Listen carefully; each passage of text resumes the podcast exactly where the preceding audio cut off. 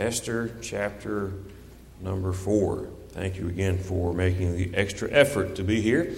As is usually the case, if you were looking for an excuse not to come to church this morning, you would have found one rather easily. And uh, but uh, you chose to be here, and uh, that's the right thing to do. The Bible says, "Not forsaking the assembling of ourselves together." Obviously, there's times when uh, we're providentially hindered, and I'm sure that's the case with many folks this morning. And uh, but uh, if there's a way for us to be there and to be encouraged by the Word of God, then we ought to make it happen. And you've done just that today, and I commend you for doing so. Esther chapter four, very unusual book in the Bible, is the book of Esther. And uh, I have a message to this morning. The title of the message is simply this: "Live your purpose." Live your purpose. Stand with me, please. Esther chapter four. And we'll begin reading in verse number 13. Esther chapter 4, and we'll begin in verse number 13. Then Mordecai commanded to answer Esther Think not with thyself that thou shalt escape in the king's house more than all the Jews. For if thou altogether holdest thy peace at this time, then shall their enlargement and deliverance arise to the Jews from another place but thou and thy father's house shall be destroyed. And who knoweth whether thou art come to the kingdom for such a time as this? I want to preach to you on that subject. Find and live your purpose. Live your purpose. Let's pray. Our Father, we thank you for your goodness. Thank you that you have a purpose for all of us. You didn't look down one day and see one of us and say, Wonder where he came from. Uh, Father, you have a divine design for our life, for each and every life in this room. I pray that we would find it. I pray that we would fulfill it. I pray that we would live it. Uh, I pray, Father, that your Spirit would guide me and empower me and help me in these next few moments that we'll share together. You knew before the foundation of the world who would be here this morning to hear this message, and I pray that you'd uh, stir our hearts, we pray, through the preaching of your word in Jesus' name and for his sake. Amen. Thank you for standing. You can be seated. One of the most unique books in the Bible is this book of Esther. The book of Esther. It's not. Uh, it's kind of under the radar, so to speak. Uh, and uh, but there's there's some interesting things about it. We'll get to that in just a moment. The events in the book of Esther occur toward the end of Judah's captivity. Uh, a small remnant of Jewish people had gone back to Jerusalem under the leadership of Ezra a few years before the events of, of Esther. But the majority of Jews had decided to stay in what had become the Persian Empire. Some had become affluent, and many had become comfortable in the culture and the lifestyle of the heathen inhabitants of Babylon. And by the way, there's always been a danger that, the, that God's people, uh, instead of changing the world, there's always a danger of God's people being changed by the world. That's a danger. The Bible says, Love not the world, neither the things that are in the world. If any man love the world, the love of the Father is not in him. And here we see, in, during this time in the book of Esther, a, uh, a large number of people had decided to stay in the Persian Empire under the rule of a king by the name of Ahasuerus at that time. Uh, they decided to stay there because life was comfortable, life was easy, and uh, to go back to Jerusalem with Ezra and then later on at Nehemiah would have been very rigorous and uh, living conditions would have been not, uh, not so good. And so they decided that they were just going to hang out, if you will, in the kingdom of Persia. The book of Esther is also interesting in that you'll not find a direct reference to God in the entire book. That's interesting to me. That there would be a book in uh, God's book, the Bible, where you don't find the word God mentioned even one time in the entire book. That's kind of odd, don't you think? Uh, a little unusual for the book authored by God Himself not to include a reference to Him in one of those books. But let me say this just because you don't see His signature in the book doesn't mean you don't see His fingerprints all over it. You know, sometimes you don't see God uh, reveal Himself necessarily, but you can see how He works. And such is the case in the book of Esther. You don't mention, you don't see God's name mentioned, but you see how God is working behind the scenes, how God is bringing things to pass, how God is working in even things that are, uh, are a little bit uh, uh, strange by the casual observance. But understand, God is always working. Hey, you may not always see God working in your life, but He's working. He's working. You may not always understand how God is working things in your life, but rest assured this morning, He is working.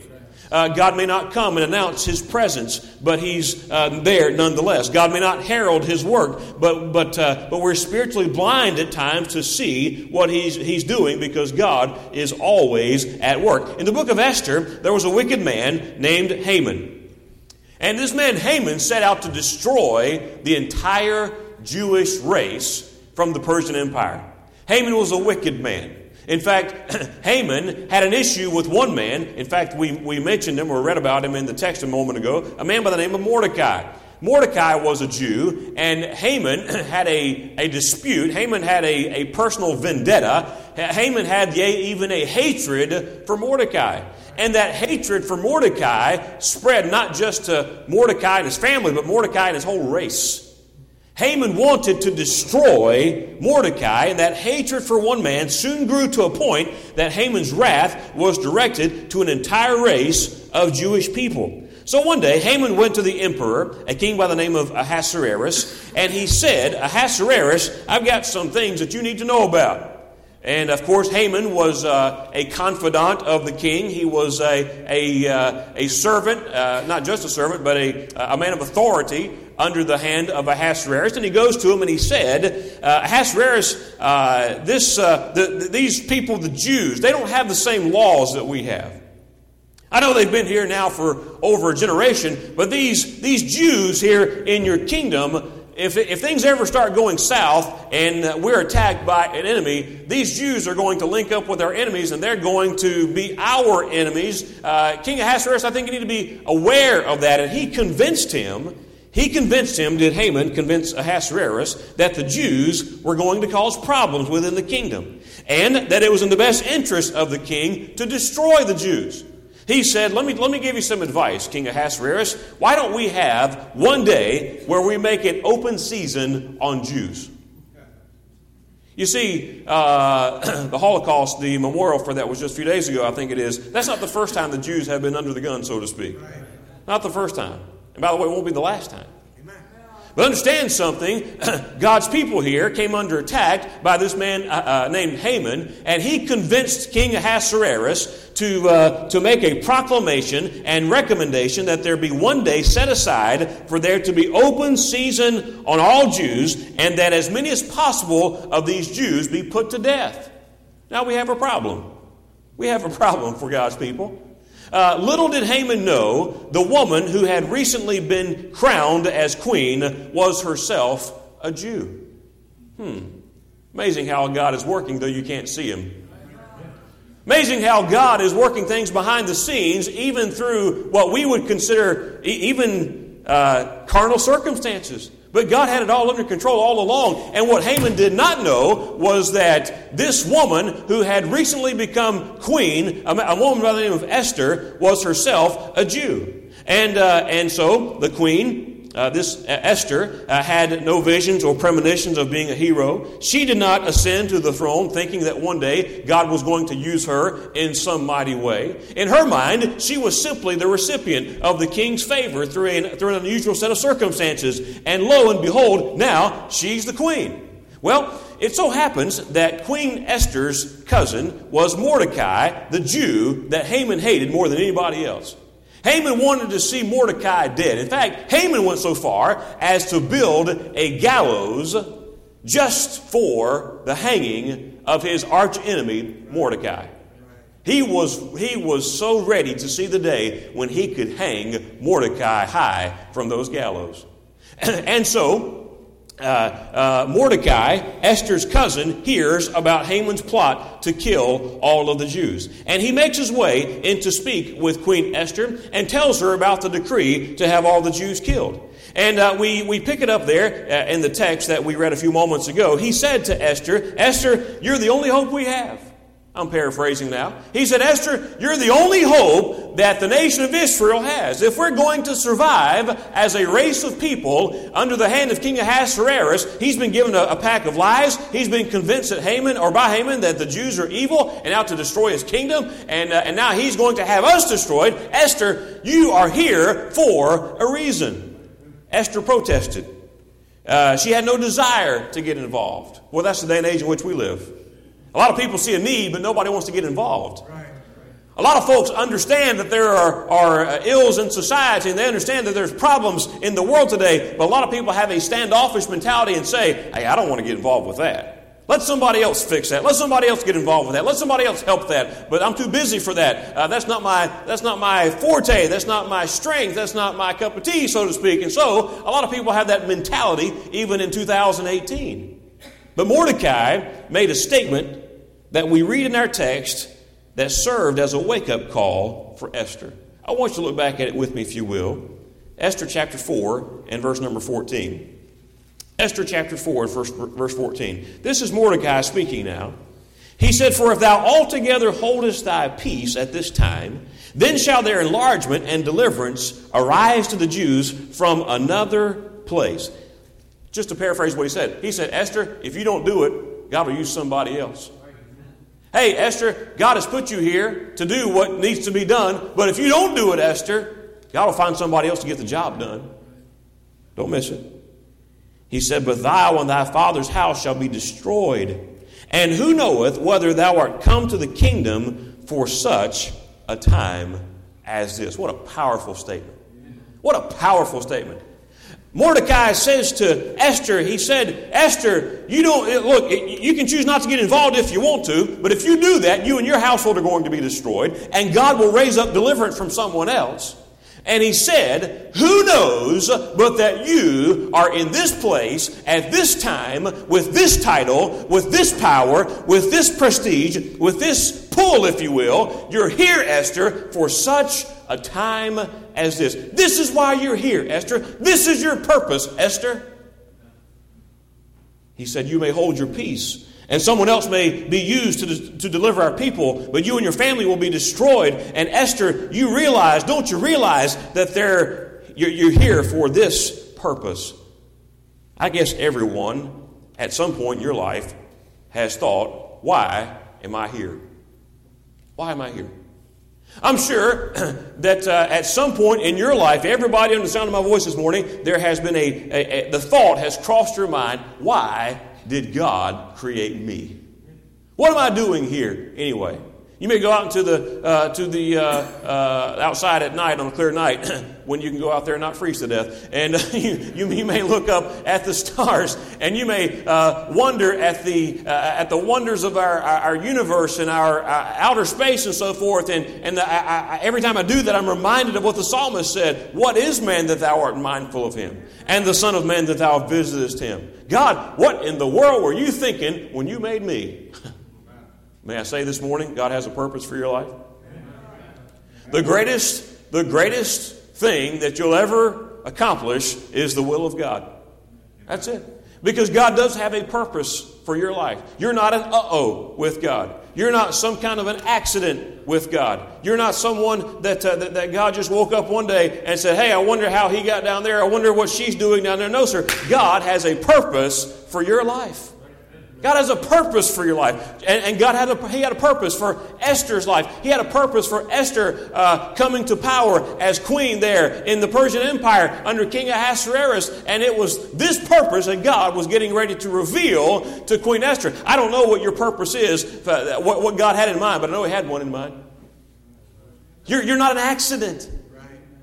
God loves you. God cares for you. God has something in mind for you. God, long before there ever was an earth, long before there ever was a sun or a moon or stars, long before there was, He hung the stars in space and put them right there where He wanted them to be. And by the way, God even cares about the stars. The Bible says He calls them all by name.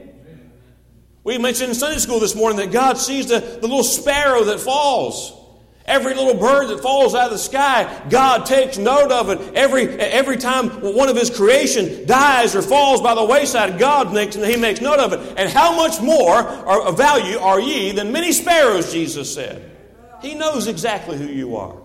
He knows exactly why you're here. He knows exactly why He made you. He knows exactly what your purpose is. Now, the greatest thing that you can do is to find your purpose and live your purpose.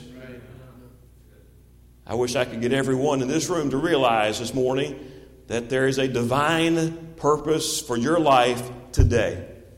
Today. Everybody in the room has asked the question what is it all about? What is my purpose in life? Why did God make me? I want to give you three statements this morning about living your purpose. Number one, I hear this when you, uh, you were made by God to fellowship with Him. Amen. Your purpose in this life, one of the reasons why God made you, in fact, the primary reason that God made you, was to fellowship with Him. God wants to spend time with you. God wants to, he, he wants to commune with you. God wants to talk to you, and God wants you to speak with Him. You say, Preacher, I've never heard God speak to me. No, you haven't in an audible voice, but I promise you this God wants to talk to you. God wants to commune with you.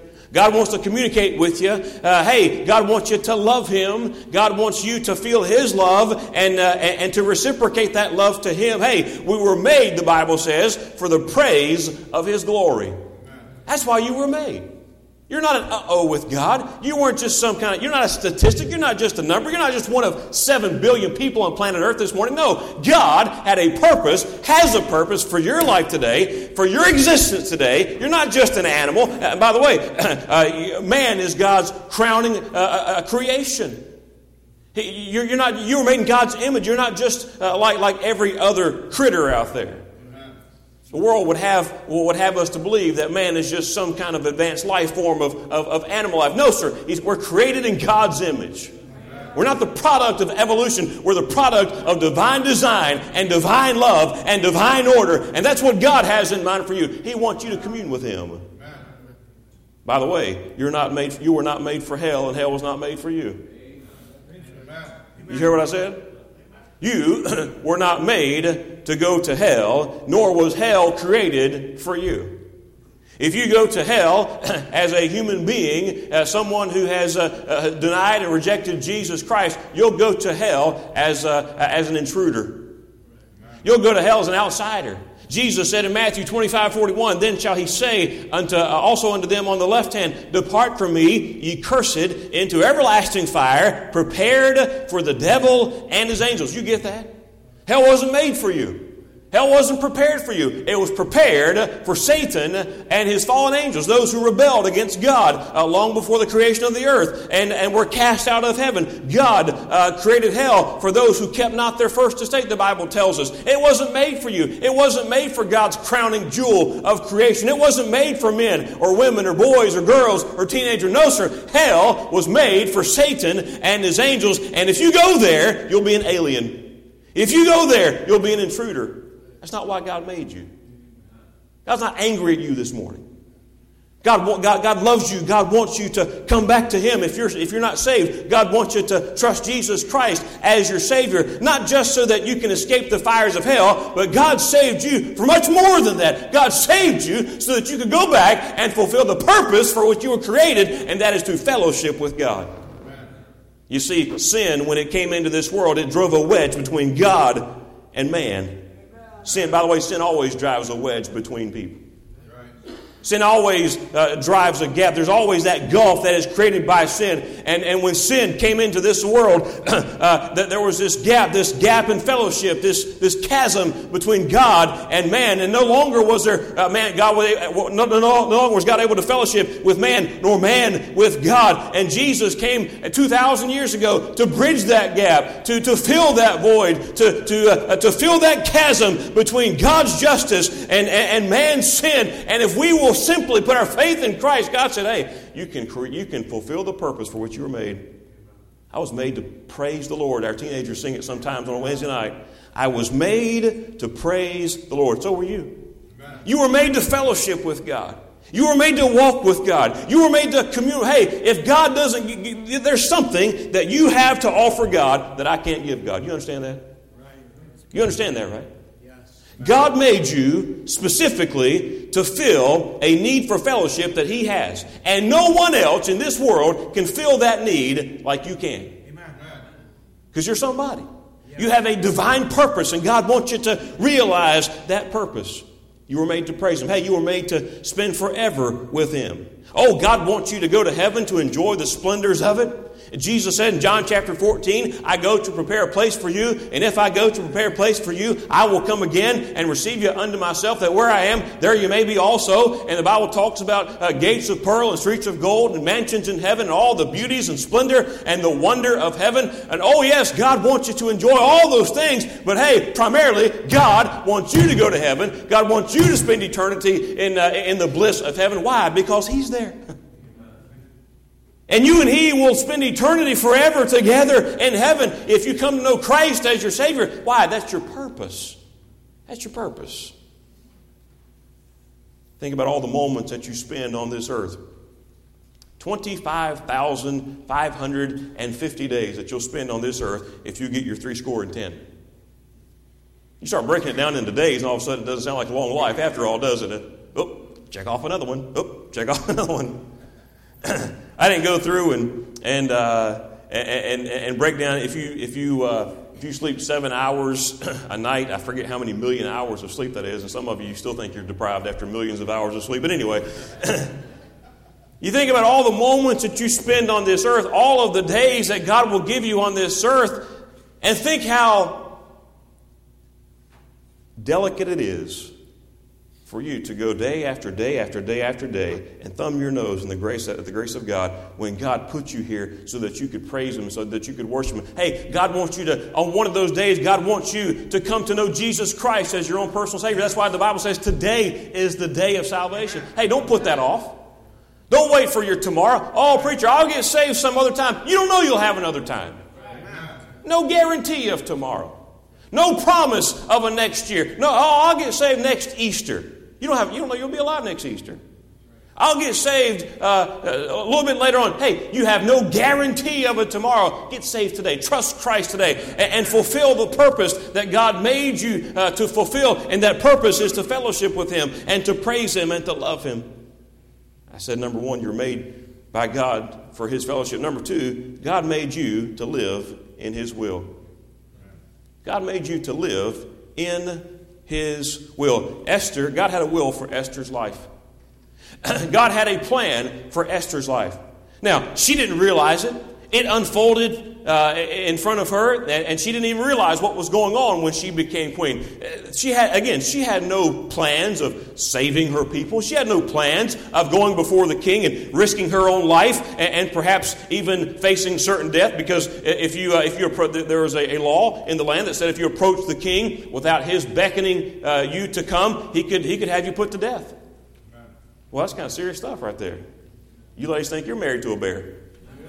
But, uh, but anyway, uh, she risked her own life. Queen Esther, she did. But that wasn't in her plans when, when she ascended to the throne. But hey, that was in God's plan. It was God's will. Hey, let me say this you'll never, ever, ever do better than the will of God.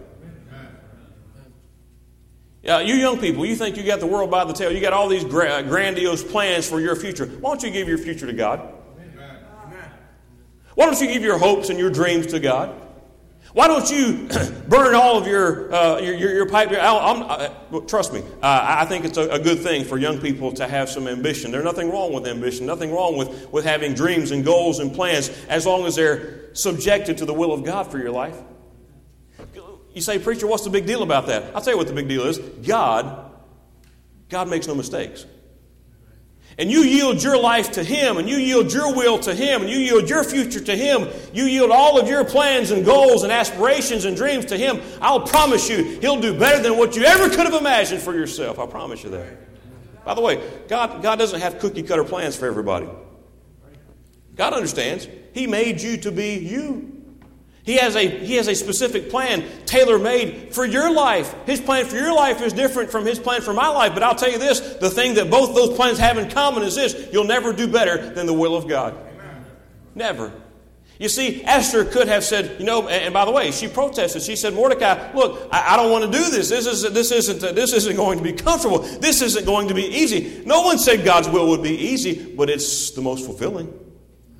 No one said God's will was, was going to be uh, a, a, piece of cake and, oh, you can do this with, with no, you know. Our society is so geared toward everything being easy, isn't it?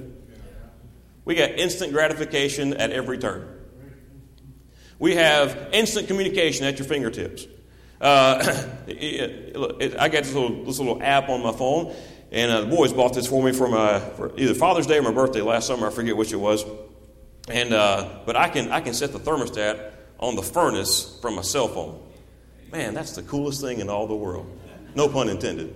Hottest thing in all. Anyway, uh, but uh, you know, you know, I can, I can wake up and uh, I can't, I cannot sleep when I'm hot. I just, oh man, that's that's that's the worst thing. Wake up two o'clock in the morning and you're sweating. Nothing is worse than that. Okay, nothing. Okay, and uh, but to be able to reach over and hit that app on my phone and set the th- turn the AC on in the middle of the wintertime, and, uh, and uh, man, that's a, that's a great thing.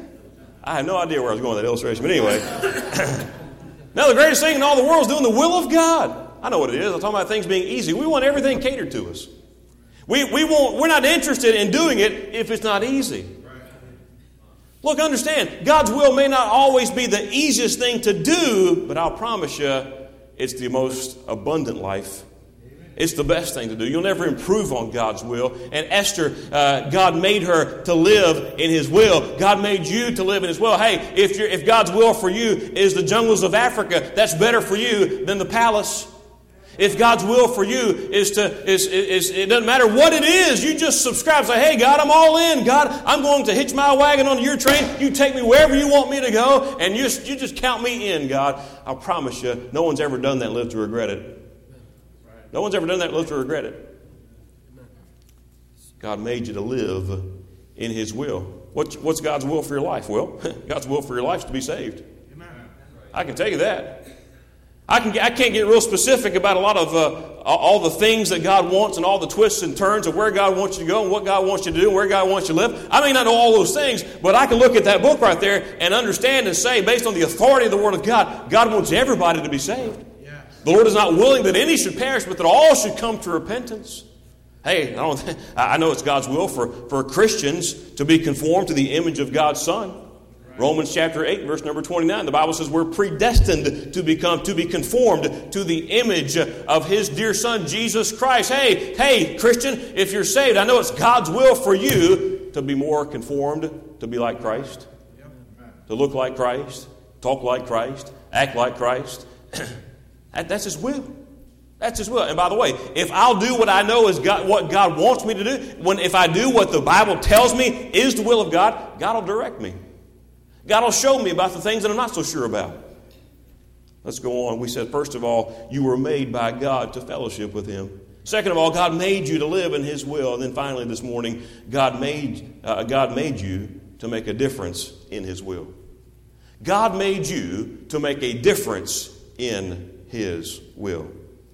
Share with you these things. Will be will be done this morning. Esther came to the throne, a queen, and that was ordained of God but that was not the end in itself. You see, there was something that needed to be done, and God had Esther right there at the right time to get that something done. She had a, there's a purpose.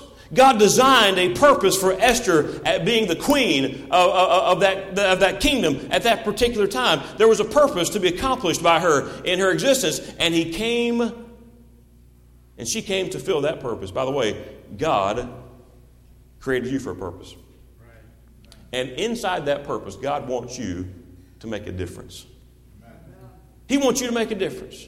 God wants you where you are, where, where God has placed you at this time. You say, preacher, well, you know, oh, how do I know I'm in the will of God? Well, are you saved?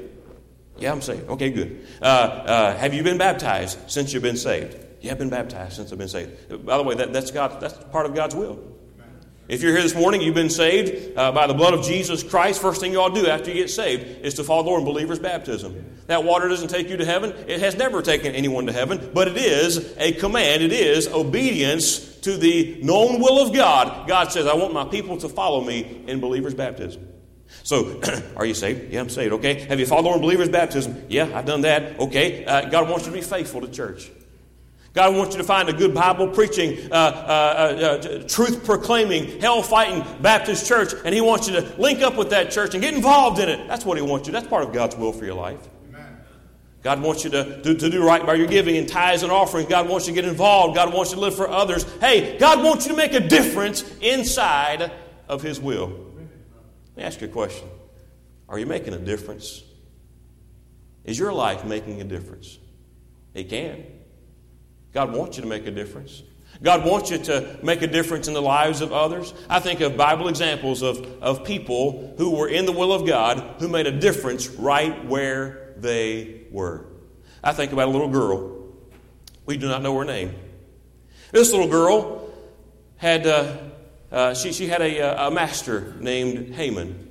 Haman was a dignitary in the Syrian army.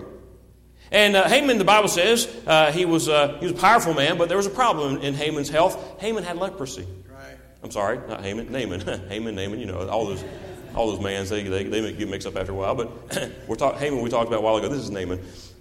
Naaman had leprosy. He was going to die. He had a terminal illness, and this little girl, whose name the Bible doesn't even give us, this little maid, she goes and she tells her mistress, Naaman's wife, she said, You know, my preacher, he can tell Naaman where to get some help. Hey, my preacher, if you go to Elijah, he can, he can, tell, uh, he can tell Naaman what to do and, and he can be cleansed of his leprosy. You know what she did? She made a difference. She made a difference. I think about that little boy in John chapter 6 and other parallel passages in the, in the New Testament. That little boy whose name we do not know, who just one day decides he's going to go listen to Jesus teach and preach and uh, uh, on, the, uh, on the hillside there. And uh, he was one of multitudes of people who were there that day. And he had a little bag lunch with him. He had five loaves and two small fishes. We don't know his name, but he made a difference. He made a difference. He said, I don't know what I can do, but I'll do what I can, and I'll give what I have, and Jesus can have what I have, and he, I'll just let Him take care of it. And by the way, that's all that's necessary for you to make a difference is, is just for you to give what you have to Jesus, and you'll be shocked at what He can do with it. You'll be shocked. I think about that man that we see among the throngs of people as Jesus is carrying his cross down the road to Calvary. This, this gentleman who was born uh, he, in, in Cyrene in northern Africa, the Bible doesn't give us his name. But here he is. He happens to be at Jerusalem. For the, more than likely was there for the Passover feast, and he's standing there minding his own business. And he, he sees the crowd, the, the angry mob that were just a few moments ago crying and chanting, "Crucify him! Crucifying uh, him!" And now Jesus uh, uh, uh, uh, bends beneath the weight of the load of the cross. And Simon of Cyrene, the Bible tells us, was there, and he takes that cross the rest of the way to Calvary. He made a difference. I think about the little widow who cast in her two mites. Bible doesn't tell us her name. Doesn't tell us her name. She cast in the two mites there in the temple, and Jesus applauded her. Jesus commended her, and he said, You see the little widow lady? She gave of her penury. She gave of her poverty. She gave the two mites that she had, and she's famous forever in the Word of God because you know why? She made a difference where she was. That's all God wants you to do. Make a difference where you are. Whether it's Simon of Cyrene, or whether it's the little boy in his lunch, or Naaman's little maid, or, or, or the little widow that cast in her two mites, or hey, Saul of Tarsus. Saul of Tarsus. A murderer, someone who was, who was once the enemy of the gospel of Jesus Christ. His name no longer was Saul, but became the Apostle Paul. The Bible says that Paul was his speech was contemptible. Not an orator, not somebody who was famous for long, flowing speeches, who can impress you by his oratorical ability. Uh, a very brilliant man, but, uh, but uh, uh, it wasn't much to look at from what most, most Bible scholars would agree. But I'm simply saying he made a difference. Nobody would agree that the Apostle Paul made a difference. Why? He just simply did what he could, where he could, with what had God given him. Amen. You see, that's all God's looking for you today. This Queen Esther, her cousin Mordecai said, You know, Esther, who knows but that you were come to the kingdom for such a time as this? Go back to your earliest recollection of life, just a youngster, and you're wondering, why am I here? Why did God make me? Why did God put me where He put me? Why did God give me the family that He gave me? Why did God uh, give me the opportunities that He gave me? Why did God, why did this happen in my life? And, and in some cases, we look at circumstances of life and we say, why did God allow that to happen? In some cases, it would be a, a bad circumstance. Why did this tragedy happen in my life? Why this? Why that? Why did God allow this? Look, everything that has ever to happen to you that has brought you to this point in your life, God wants you to take it and use it to make a difference for Him. Paul said, The things that have fallen out to me, uh, things that happened to me have fallen, uh, have fallen out to the furtherance of the gospel. God didn't want Paul to take his past and to just ignore it. God doesn't want him to take his, his learning and just, uh, and just ignore it. God didn't want him to take the good, the bad, the ugly, that all those things that had happened to Paul. God said, Paul, now you take this and you use it to get people saved. You use it for my honor and my glory. And that's what God wants us to do. For such a time as this, Live your purpose. The greatest thing that anybody in this room can do is to find out what God has for you to do and do it. Yes. Amen. Do it. Oh, preacher, God's done with me. Oh, no, He's not. God's finished with my life. Oh, no, He's not. How do you know, preacher? Because you're here. right. You're breathing His air. If you can, uh, if you can feel your own pulse, if you have a pulse this morning, God's got a plan for your life. God's got a plan.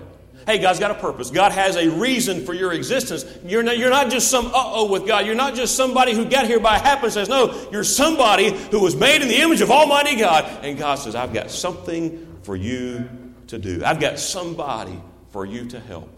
Somebody for you to help. Say, preacher, you think I can help somebody? Hey, look around. There's people everywhere around here. People everywhere around here. Our world is dying without Jesus Christ on their way to a Christless eternity. And God said, I want you to make a difference. I want you to make a difference. How about you this morning? Don't buy into this garbage of evolution. Don't buy into this nonsense of humanistic thinking that says, oh, you're just some kind of advanced life form and you'll live and die and you'll, you'll do your own thing and you'll go to your own place and you'll, you'll be forgotten. No, no, no. You're a designer's model made by Almighty God. And just as God had a purpose for Queen Esther, just as God brought her to the throne and ascended the throne at, at, at that time for that purpose, God's got a reason for you. He's got a reason for your being here. I challenge you. I challenge you. Live it live it. Uh, don't just live it for a while and then go do your own thing. No, no. Figure out why you're here. And then you fulfill the purpose for God having you in this place. I promise you, best life in all the world. Best life in all the world. Hey, and there's nothing better than being able to say, I'm doing what God made me to do. Man, that's a thrill. That's an awesome thrill. You'll never beat that life. You'll never beat it. And it's available to you. It's available to you. If you decide that you're going to live your purpose. Our heads are bowed, our eyes are closed.